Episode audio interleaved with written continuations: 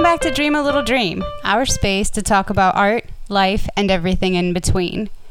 On this podcast, I had the amazing pleasure of speaking with Savvy Writes Books, who is a YouTuber. She is also an author, and she has a business of her own called Forever Friends, Forever Forever Home Friends, and fur spelled like furry fur. So um, she's very bubbly, and I was so excited to have this conversation with her because it was just like back and forth. I feel like she knows the struggle. I feel like she was the perfect candidate for a Dream a Dream, Dream a Little Dream podcast because she's just been hustling and, you know, doing all of the work that she needs to do in order to build up her her empire. And she's actually getting paid through ads on YouTube. So kudos to you, Savvy. Great job. And she has a book coming out on September eighth. And I will drop the links here in the notes. And you will be able to check it out or pre-order it. I think it's actually going to be dropped on her birthday. So you could check it out. There's a couple of other books that she wrote that I think that I'm going to order. One's called Sculpt Yourself, or... and I can't remember the, the other name of the other one, but she's on Amazon. So I believe she's on Amazon under Savvy Writes Books. And you could probably find her new book just by ter- putting hashtag Savvy Business. So I think that's the, that's the title of her new book, hashtag Savvy Business. So I'm really excited for her, and I'm happy that she is out there and making it work, making the dream come alive. Um, in other news, um, I have, because there's been a, a lag in the the podcasting, is because I've just been super busy. Like um, the Plein Air event has blown up because we got funding from the county, and thank you to the Friends of Harmony Hall for allowing us to use that tourism money to make Plein Air more of what it already was. And um, but unfortunately, last weekend it rained out, so I hope everyone listening will keep their fingers crossed for me that this rain date, which is going to be on Sunday, August twenty-third, when Plein Air will actually be happening in Sloatsburg from noon until five. You can come out and see artists making art live, and it should be a great day. I think it's going to be beautiful and sunny, and here I am keeping my fingers crossed for that. And so also, in the mix of everything else, I've been spending my weekends building a shed in the backyard. So you can see that on Instagram. You can see the progress of me building this shed. And I'm not building it alone, of course. Me and Eric are doing it. And my stepdad even came in from Minnesota to help. And so thank you guys. I really love all the support. And it's been it's been a journey building that shed. It's a lot of work. In the summer, the summer sun is so hot. And so it's just been overwhelming. I have not been able to get into the podcast mode because I've just been working so hard, but I gotta tell you, there's nothing like spending a really hard day working and taking that shower, or there's a river behind our house, and getting hopping in the river and having just a nice cold beverage. So it's been worth it. It's just a lot of work. And so I mean, it's kind of given me a little bit of pause to think about this podcast, and I might move forward with a little bit different format. So stay tuned. And um, in the meantime, keep following your dreams.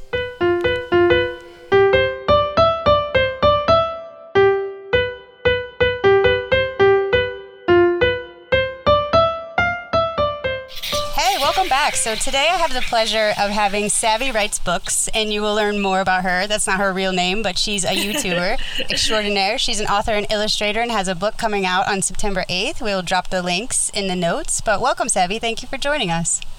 Absolutely. I'm so excited to be here. Yeah, so I caught you. So Savvy and I don't like know each other or anything. I just caught one of her YouTube videos where she was talking about Rachel Hollis and Dave Hollis's divorce, and it was one of my guilty pleasures. I think that's where like three quarters of my audience found me at this point. I mean, it's a hot topic, so it's like, wow, yeah.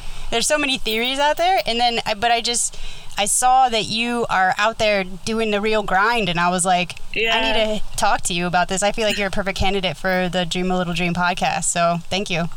Absolutely. I'm glad you reached out to me. So I kind of wanted to talk mostly, or just start the conversation about your book that's coming out on September eighth. Uh, and it's called, mm-hmm. Is it called technically hashtag Savvy Business Owner? Is that what you're going to name it? Yeah, that's the title. Yep. The we just did the cover reveal. Yeah, with the hashtag. Because here's the thing, on Instagram, uh, hashtag Savvy Business Owner is a popular hashtag already. Oh, okay. And it was kind of like a few years ago, Sophia Amoruso, the founder of Nasty Gal, had made a, wrote a book called hashtag Girl Boss. And that was a popular hashtag, and I think that helped it gain traction. So I'm like, maybe I'll try that method because my name is already in a popular hashtag, so I might as well leverage this. Oh, yeah, that yeah. works for real. Yeah. Yeah, I mean, I love how when you're in, when you start really getting into everything, you start to see the connections and how you can really, like, make a way to get yourself seen, you know? So that's mm-hmm. that's awesome. Uh-huh. But, so what you're doing is you're trying to kind of demystify business for people who... Because you didn't go to school to be a business, but you're now an entrepreneur, uh, entrepreneur, so...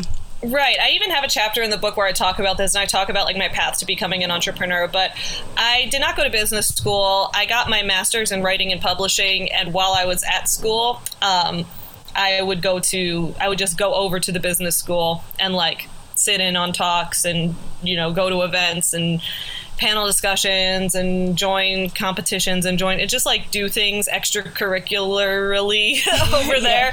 Yeah. Um, so yeah, I don't have a formal business education, but I, you know, started running a business in twenty seventeen. Today's actually, well, we're recording this on August eleventh. I know this won't go up on August eleventh, but today is the three-year anniversary of the date that my business first launched and our first two books went up for sale. Sweet. So it's really exciting. I'm going to uh, bake cupcakes tonight to celebrate. But Yay. yeah, yeah.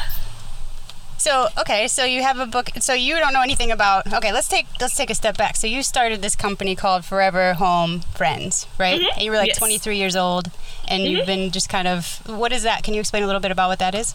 Sure. So Forever Home Friends is a series of children's books, stuffed animals.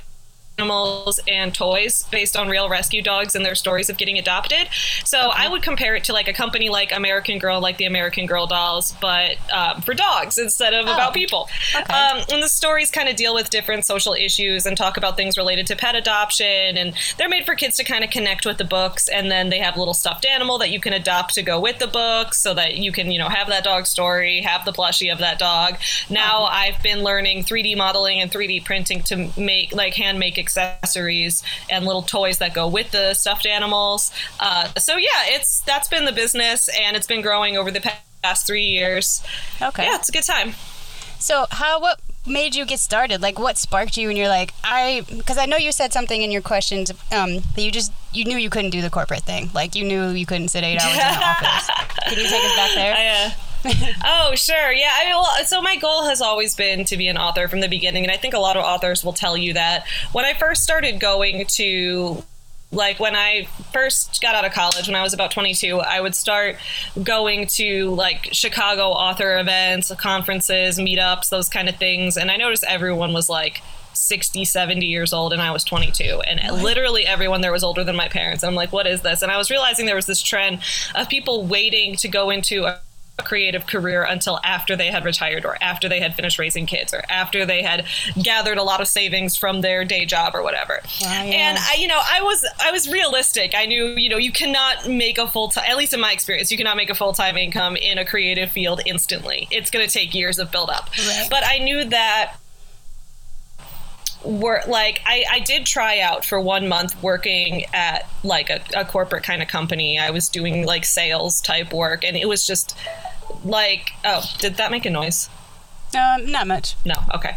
Okay. My, my Google Calendar like made a noise. I don't know why. Anyway, um, that kind of job, I was realizing when I would go there, it was so much effort and so much time that I was like, I can't do this and then go home and try to do this and then try to do this and try to do this. So right. I started taking like multiple part-time jobs in different places that all had a certain way that they could connect to what I was doing in the long run. Okay. So I would take a, a few part-time jobs, make my schedule work. I, I, there was a point in twenty seventeen where I was working like ninety-five hours a week. I was going to school. I was doing like five jobs, and I had just started this business, and I got married like all at the same time. Oh my and God. It was a lot, but like it, it was what I needed to do, and now I'm in a much better place because of it. So yeah. I don't know. Yeah. Um, it's kind of like I, that hard growth, that growth spurt, you know, you gotta go yeah, through it. Yeah, and I talk about this a lot in the book too, where I go through a couple chapters about where I started and how I got to this point and, and that kind of thing. But sometimes if there are a lot of opportunities there for you, or you seek out opportunities and then you find that it becomes overwhelming. Uh, sometimes you just need to keep going if those opportunities are right for you. But if it's something that's like, when I was working in sales, that was just for a paycheck, so I could pay my rent and then I could go home and focus on writing. But I couldn't go home and focus on writing because I was tired from doing a difficult job that was paying me. And I was like, this isn't worth it. I yeah. can find something else that is more worth it, you know, so that kind yeah. of thing. I think a lot of my listeners would uh, identify with that because, like, there's a there's a whole saying of, like, the nine to five and then the five to nine, right? And so mm. a, lot, a lot of the people that I feature on the podcast are doing that five to nine, but it can be, you have to have a lot of motivation and you just have to be on top of your energy, right? Like, sleep mm. right and eat right all the time. You know, it's like you have to be, like, an athlete, you know? So, yeah. And at the end of college, I kind of was that way. When I was about twenty-two, I was, I was like in shape. I was working out like t- twice a day sometimes. I was in the college marching band and going to practice and then doing like work on student film sets. And so I was just like, go, go, go. And I never ran out of energy. Right. Um, I know I'm not like, I try to tell people I've, I've gotten older since then. People are like, uh, cause I'm twenty-seven. People are like, you're twenty-seven. You're not old. I'm like, I'm not old, but I, I, I already am losing the, the ability to go forever. Like, I had when I was younger. It, yeah. it escapes you fast. Yeah, you notice it and you're like, oh, that's what that's like. Okay. Yep. Oh, yeah. Yeah, so, but then, but you also then learn how to focus your energy really well in the spaces that you need to. Like, for instance, writing a book. You know, you, you wouldn't have, yeah. if you're so scattered all the time, it's harder to sit and focus on one thing and really kind of right. put your eggs in that basket. Yeah. Exactly. Yeah. So, I I want to touch on this whole thing with the M L M and Rachel Hollis and like yeah. all, all the videos that you do on that stuff. And um, one of the things that I thought would be great to explain to the listeners on this podcast was the idea behind toxic positivity.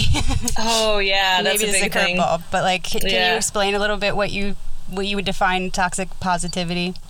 Well, before I, I even realized that, the, I, I don't know who first coined the term for this, but that has become a, a talking point a lot of people have been talking about recently. And I first started thinking about this concept when, I guess, when I was first starting to learn business, right? When yeah. I was first starting to learn how to, like, re- I was reading books. I was picking up books by successful business owners and reading them. And there was just this element in there that was so much about positivity that it would annoy me. Because yeah. I'm a positive person. Like, I I, I will uh, criticize toxic positivity, but I'm actually very optimistic, um, high energy. Like, right. I, I'm a really happy person overall. So I'm I'm... very in favor of having a positive attitude. But I think there's just sometimes people think that there's such a high focus on it and that having an extreme focus on positivity is what's going to help your business grow. And in reality, that's not true. What's going to help your business grow is finding your target audience, is finding strategies that work, is making something that no one else has seen before and that people want, and then finding how to reach those people, building an audience, and above all, just like working nonstop on it. That's what's going to help your business yeah. grow. Having a positive attitude will help in the sense that, you know, if you don't have the confidence to do all those things, things or you feel in despair and you want to give up, then sure, the positive attitude's necessary. But I was reading right. so many business books where it would be like, I use the law of attraction, where I would just think good thoughts all day and good things would come to me. Or like, I used a visualization technique where I put these thoughts out in the universe so they would be manifested. And I was like, this this doesn't tell me anything. Like, I already have a positive attitude. I'm already empty. I'm already happy. I already know that I can do it. I already am very confident in my product. I need help figuring out new marketing strategies, okay? Right. Like, that's what I need help with. And it was telling me nothing except to be like, you know, spend money, spend money, don't be afraid to invest in yourself. I'm like, okay, but but where do you get money to invest in yourself? Because money doesn't come out of thin air. So like, yeah. eventually I figured out, oh, I can try crowdfunding. Oh, I can run a campaign. Oh, but there's a whole learning curve to this. So what do I learn from that? Oh, I can seek out a business loan at the bank. Well, what's the process for that like? And it's like, those are the things no one was telling me in a book because it was so focused on like mindset. And I was like, I, I have a, mi- a good mindset already. Right. People who start businesses don't have, generally, they don't have a negative mindset in the first place. So and so it becomes that positivity becomes toxic because because you're. This is what I'm trying to import into it. Is it becomes toxic because it's like you're just saying, you're kind of leaving people in the lurch. Like, if you're just positive, then you'll be fine. You know, stop. Why? Why? Like I don't. Yeah, I. I understand. Yeah, it's it's the idea of it being like, you know, just a mindset without any intentional action set to follow it up. Okay. And I'm a person you. who I like to set concrete goals. I like to have a, a concrete plan for myself. I need to know what physical steps I need to take. What do I need to put my hands on? What do I need to type on my computer? What do who do I need to go talk to? Right. The, the, what I need to think in my head doesn't matter. I feel like I'm already in that mindset. So the focus on that I was finding to be a problem. And then from there, I was finding the toxic positivity idea to be harmful to people who felt that they couldn't Uh, they couldn't comfortably talk about the negative things in their life. Right. And okay, I yeah. found, yeah, so that's where, that's where it get like, so that's where I first found it was like, it was so useless to me in business. But then I was starting to see people, especially when I was getting into creating anti-M L M videos, I was getting to see people talk about, yeah, when I worked for this company, there would be no negativity allowed. There was, if you go on Facebook and you post about how you're struggling, that doesn't look good. You need to say that everything is perfect all the time. And that's just such a mindset where it keeps you like, it's not, it's not negativity to recognize that you have a problem and need to solve it. That's right. just, that's just being productive.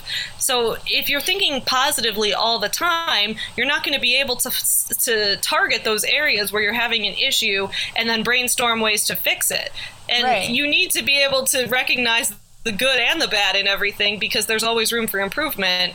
Yeah, it's and, like setting yeah. yourself up for it's setting yourself up to have like massive blind spots. Yeah, so it's like mm-hmm. you're never gonna if you're only trying to focus on the positivity, you're never gonna find the things that you can really tinker with to work up to that positive yeah. place. You know, I absolutely agree. Yeah. Yeah, and so and then the other thing that I like that you said about um, the Rachel Hollis situation was this curated imperfection. And I also have a, a like a weaselly compliment to you. I like your videos because they feel very honest and authentic. And then thank you. You, you know, but, and the, but then you look at a Rachel Hollis video and it's like it's meant to be authentic, right? But it's it seems so perfect still, you know.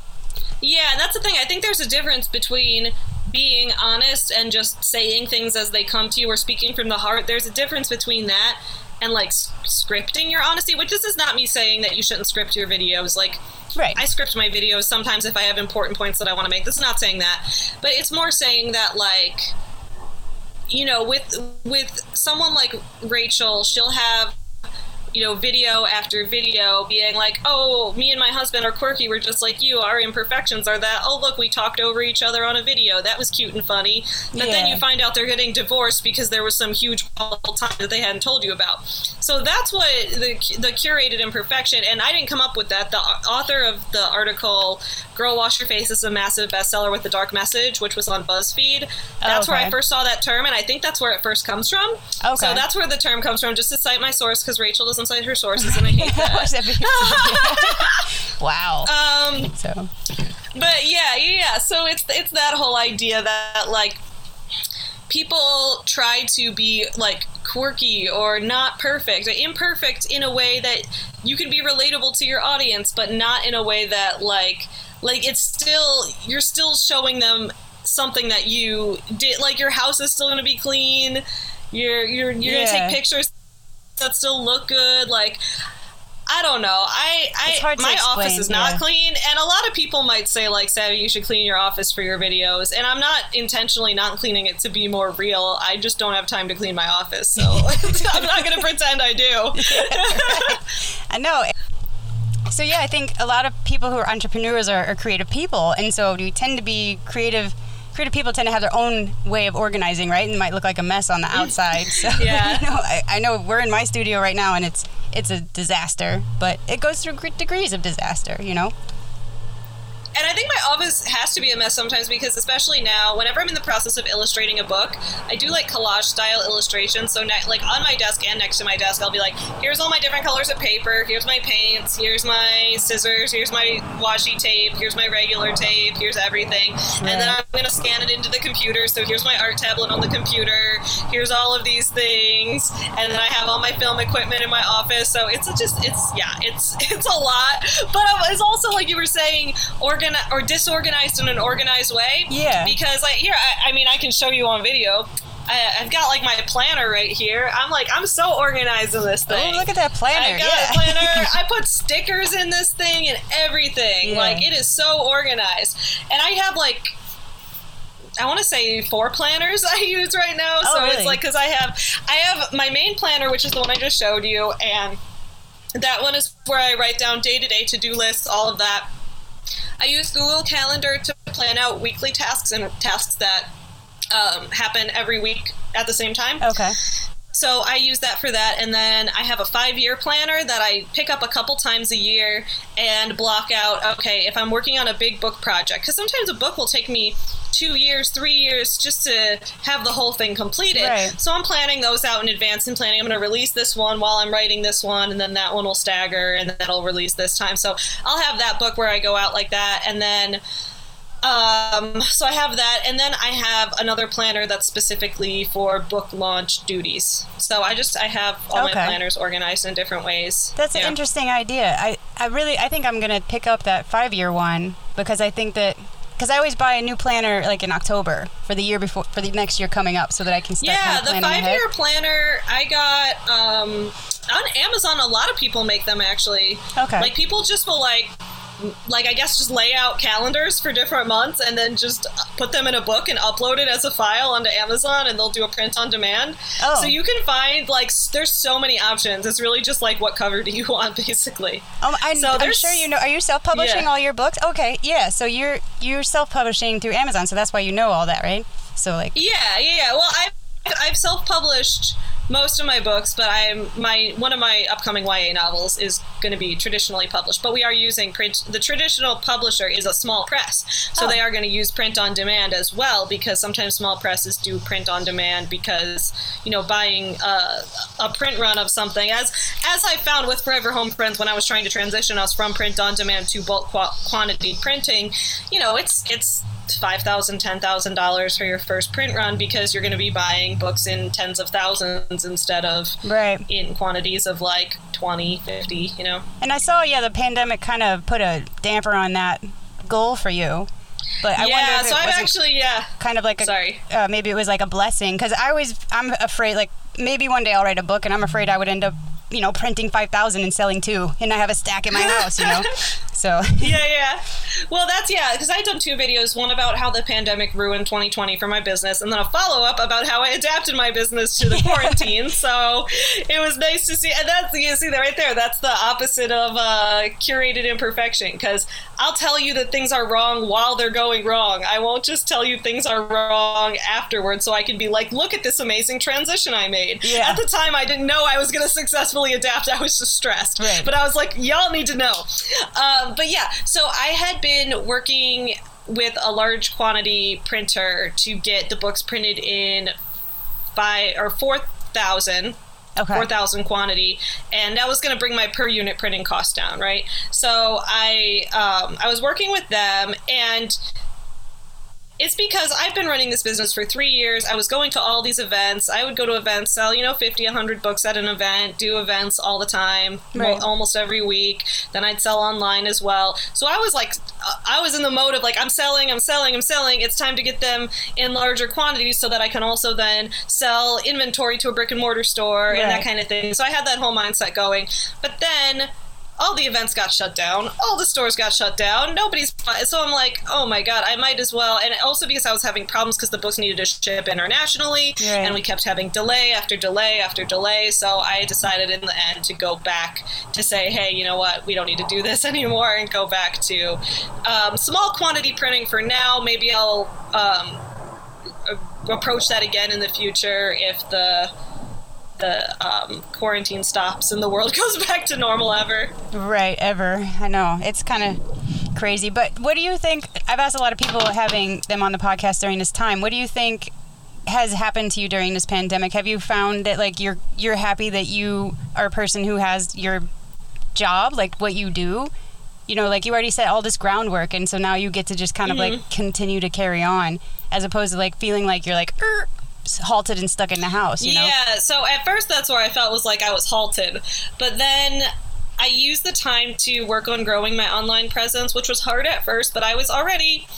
by the time the pandemic started, I was already like a year into my YouTube channel and working on it constantly, and the channel had just got monetized. So I decided, well... I've got more time in my house physically. I might as well, you know, make some extra videos that are about topics that are happening right now. So like, right. I would make videos, and because so, normally I'd make them like weeks in advance. Like, oh, here's all my writing videos. Here's all my writing tips. I can do these in advance, whatever. Yeah. And schedule them.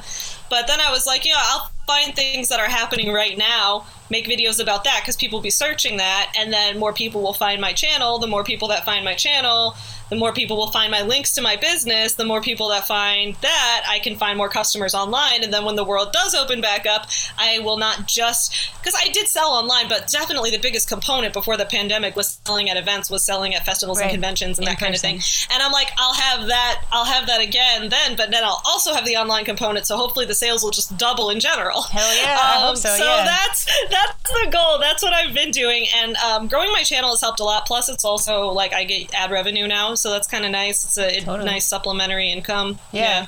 Hey, everybody listening out there, she just dropped all kinds of gold on how to, like, build your audience to some degree, right? Are you into mentoring? If anybody was like, hey, can you show me how to do a YouTube channel? Would you Sure, be interested yeah. in helping them? Yeah, maybe I'll, yeah, maybe I'll even write a book about it at some point. But, yeah, I'm always happy to help people out with their channels because I feel like YouTube is a great place to build a community. Yeah. I know some people go into it wanting to just have fans because, you know, nowadays teenagers are growing up with, like, I don't know, PewDiePie and Jake Paul or oh, whoever. Yeah. Like, all the, right. the big ones, and um, seeing like, oh, you can be a, a celebrity on YouTube. And to me, like, as much as I love attention, it's not, it's more about like building a community, yeah. meeting other writers, meeting other creators, working together with them, finding people who also share your love of making videos and of making videos in your genre. So whether that's videos about writing or about books or about small businesses or whatever, I'm finding other people who like those things too, making new friends. We share each other's audiences, and it's just a great way, at least for me, because I'm so extroverted and I cannot stand to be not connecting with other people. So it at least helped me in that sense to stay motivated. Yeah, no, and then that's that's a nice way to dovetail into the author sleepovers, the AuthorTube that you oh, do, yeah. right? So like, yeah, those can you explain are so a little fun. Bit about those? Yeah, so every Wednesday night, I host this event called the AuthorTube Sleepover on my channel, and it's a live stream where a bunch of writers get together, and we go on the live stream, and people can be watching and typing in the chat, or they can be on camera on the live stream with me, and we wear our pajamas, and we just talk and have fun, and then I'll say, hey, it's time to write, and then I'll set a timer for twenty minutes, and it's everybody has to write for twenty minutes, and then when we're done, we'll come back and we'll talk about what we accomplished, and then we'll have some more fun, we'll eat some more snacks, and then we'll write again. And we'll do this for like two or three hours. And this isn't a new topic in the author YouTube world. A lot of people do writing sprint live streams where they'll host a stream, everyone will write, work together, talk to it, talk to each other. The sleepover idea was actually born out of um, when I well, when I was first looking to to make a live stream on AuthorTube because because I wanted other people to write with, you know, like yeah. I said, I don't like being by myself that much, so I needed other people to write with. Yeah. But be, because Um, other people had were already hosting their own streams. I didn't want to overlap, and nobody was hosting one on Wednesday nights. So I said, okay, I'll do a late night live stream. We'll all do it at night. And then someone was like, oh, this is like a sleepover. So we just made it into a, a sleepover party every week now. It's super fun. That's cool. Yeah, and I noticed that you do Nano, I'm going to say it wrong, NaNoWriMo. I did it yeah, one year. Yeah, yeah. That felt oh, like you did. A bloodletting exercise. I literally came to came to November first with nothing and wrote fifty thousand words, and I was like, oh my God, at the end. So yeah, it's hard, and it but it can be a lot of fun too. Yeah, it you learn a lot about writing and how dedicated you have to be. You have to sit down every day and write those words just to get yep, them out. Yep, yep, yep. So yeah. Kudos to you for... I actually wrote my hashtag Savvy Business Owner. I wrote as twenty nineteen NaNoWriMo for my first draft. Oh, cool. Right on. Mm-hmm. Yeah, so... Obviously, I had to add and change a lot because the world shut down after that, but that was when I, I first started it. Yeah, so when did you write that book, Sculpt Yourself? I, I, I'm so interested for... in that. I gotta buy that book, I think. Yeah, I wrote it for NaNoWriMo in twenty seventeen, actually. So oh, okay. that was also a NaNoWriMo project, yeah. Nice. And so it's it's lesbian sci-fi? Because you said your two genres are like puppies and lesbians. Yeah. I mean, that's not entirely true. It's just to an extent. Like, I feel like I write such a different range of things. But, yeah, that book is, it's like a soft sci-fi. It's mainly a contemporary new adult novel, but it has, like, a speculative element to it. So it's about... there's like a pill you can take to shift your body proportions and make yourself look however you want. Do you oh, want to be a perfect hourglass figure? Do you want to be like, you can just, you can, you turn into like mushy modeling clay and you can make yourself however you want. Cool. So it's the idea of what the implications are that it has, it, but it's told from, it's not like about the sci-fi element. It's really told from the perspective of three different women oh. who all view it very differently, but are all in like, they're all interacting with one another and how it affects their relationships and their lives and things like that. Got it. That sounds really interesting. Yeah. Yeah, we should all go pick that book up. Yeah, I hope you like it. Yeah, so that one, I released that one, then I released my, oh my god, there's a bug on me, sorry. And then I released my uh, young adult novel, One Final Vinyl, in May, this past May. Okay. And then my newest Y A novel, nineties Kids, is going to come out in twenty twenty-one. Don't know the exact date yet, but we're figuring it out. Okay. Cool. Mm-hmm. So what kind of advice would you leave somebody with on how to be, you know, be in this world and, and an entrepreneur, like right now? What, what what kind of advice would you give people? Oof, that's really hard. What advice would I give people? Um... I mean, I don't want to just be like a walking advertisement, but like read hashtag Savvy Business Owner, the new yeah. book, because I give that whole book is me giving a ton of advice to people. But I would say a lot of advice I would give would be like, you you really you really have to put the work in, and I know yeah. that's obvious, but like. For me, like, sometimes I'll tell people, oh, I made fourteen hundred dollars on YouTube last month. And someone will be like, oh, my God, I have to start doing YouTube videos. And I'm like, you can if you want, but I made nothing for the first whole entire year. I made three to five videos a week for a year on YouTube and made nothing. So yeah. if you if you want to put that amount of work into it first, then maybe you'll have a good month like that, you know? Yeah. But there's a lot of, nothing's going to happen quickly. And it's going to happen slowly to uh, maybe some maybe someone listening to this will be like, well, actually, I got lucky and Savvy only had to work hard. Maybe that's possible. um, but and for Jesse, me, right?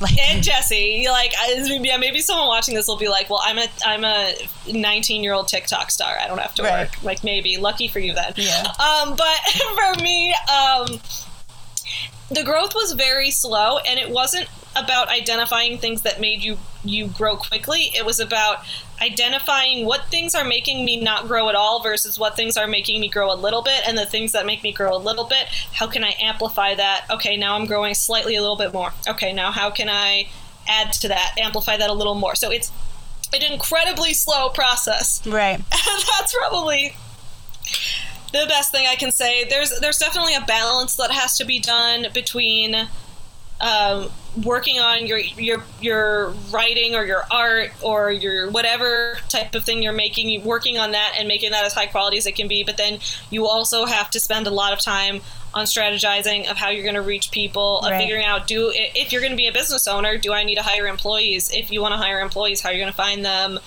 Um, if someone, you know, like how, how do you get attention on the internet when the internet is massive? Right. It's it's with yeah. There's and there's no limit to how many things can exist, and there's no limit to any little niche to all of that. Yeah. yeah, interest group. Yeah, right. It's yeah, crazy. Exactly. So it's like, how do you find your people? Once you find your people there, how can how can you meet new people? How can you meet more people? Right. And for me, it's just also approach everything like a friendship, because to me, everything is a new friendship. I'm the kind of person that, like, if I meet you once, uh, we're friends. Like, you and I are friends now. Yay. You and I have been friends for the past, like, half an hour. Yeah. Like, that's how, like, I'm that's how I friend. see it. Yeah, yeah, exactly. I'll go, it, back when the, I was able to go out in public, you know, you meet someone at a networking event, they're my friend now. And then I'll talk to people, oh, my new really good friend who writes poetry. Yeah. My new really awesome friend who does this. Like, that's, yeah, that's... Yeah, no, I and I think you have some good sound advice, and I think that you're also very practical. I think you like to, the mindset is important. You notice that, you recognize that, but you also mm-hmm. realize that, like, the parts that are necessary are, are the key parts of mm-hmm. just the, the facts, right? And so mm-hmm. I think that you boiling it down out of that, like, fuzzy positivity is pretty much on point. So, yeah, thank you for leaving that advice for us. Of course. But so I kind of always like to end the, or, you know, wrap up the conversation and leave on a high note. So what is the best compliment you think you could receive with regards to what you're doing, with regards to books you're writing or your your company or, or whatever it is you're doing? I mean, I would love for someone who's read some of my books to tell me that my story has helped either change their perspective on something or normalize something for them. Okay. That's kind of one of the goals when I think about, like, when people talk about, like, feminism or, like, improving the world or changing the world for the better. I think that my place in all of that is through storytelling, and because storytelling can kind of normalize a, a better culture and a better future and a better understanding of one another and our perspectives. Right. So if somebody came up to me and said, either with like a dog book and said, Savvy, Chewy's book really helped change my perspective on on pit bulls or on judging others at first glance or on something like that, okay. Or it helped my my kid with that or something. And um, I remember one time, um, I just remembered this, one time a mom came up to me at an event and she wanted to buy the book Just Me Wrigley, which is all about embracing yourself, even if you're a little, like if you look or act different than other people and, you know, or have like a, you know, if you're goofy or whatever, you know, embrace that. Right. And she had come up to me and said that, like, she wanted to get it for her son because her son had a classmate who was like, who was a guy but would dress very feminine and would act like a girl, and he was like, she was like, I'm telling my son that's fine, you know, that person's being who they are, right. And so she was like, I, I want to get this book for him, and like that kind of stuff makes me, I'm like, yes, that's that's what I, that's what I want I want my yeah. books to get you to, to think about things, to get to present new ideas to each other, to, you know, to all of that. So, and that's kind of, you know, with Sculpt Yourself and with Body Image in that book and with One Final Vinyl and mental illness and thinking about things in that perspective. So right. that's that's kind of the greatest compliment I can get is if someone's like, this this book or this thing of yours helped me examine this in this way, and now I see this new perspective. I always appreciate that kind of thing. Yeah, and I, that helps you, because you're doing this because you want to make an impact on people. You you want to help people also feel good about themselves, and so I, I do. Think that yeah. that's that's really a good main objective.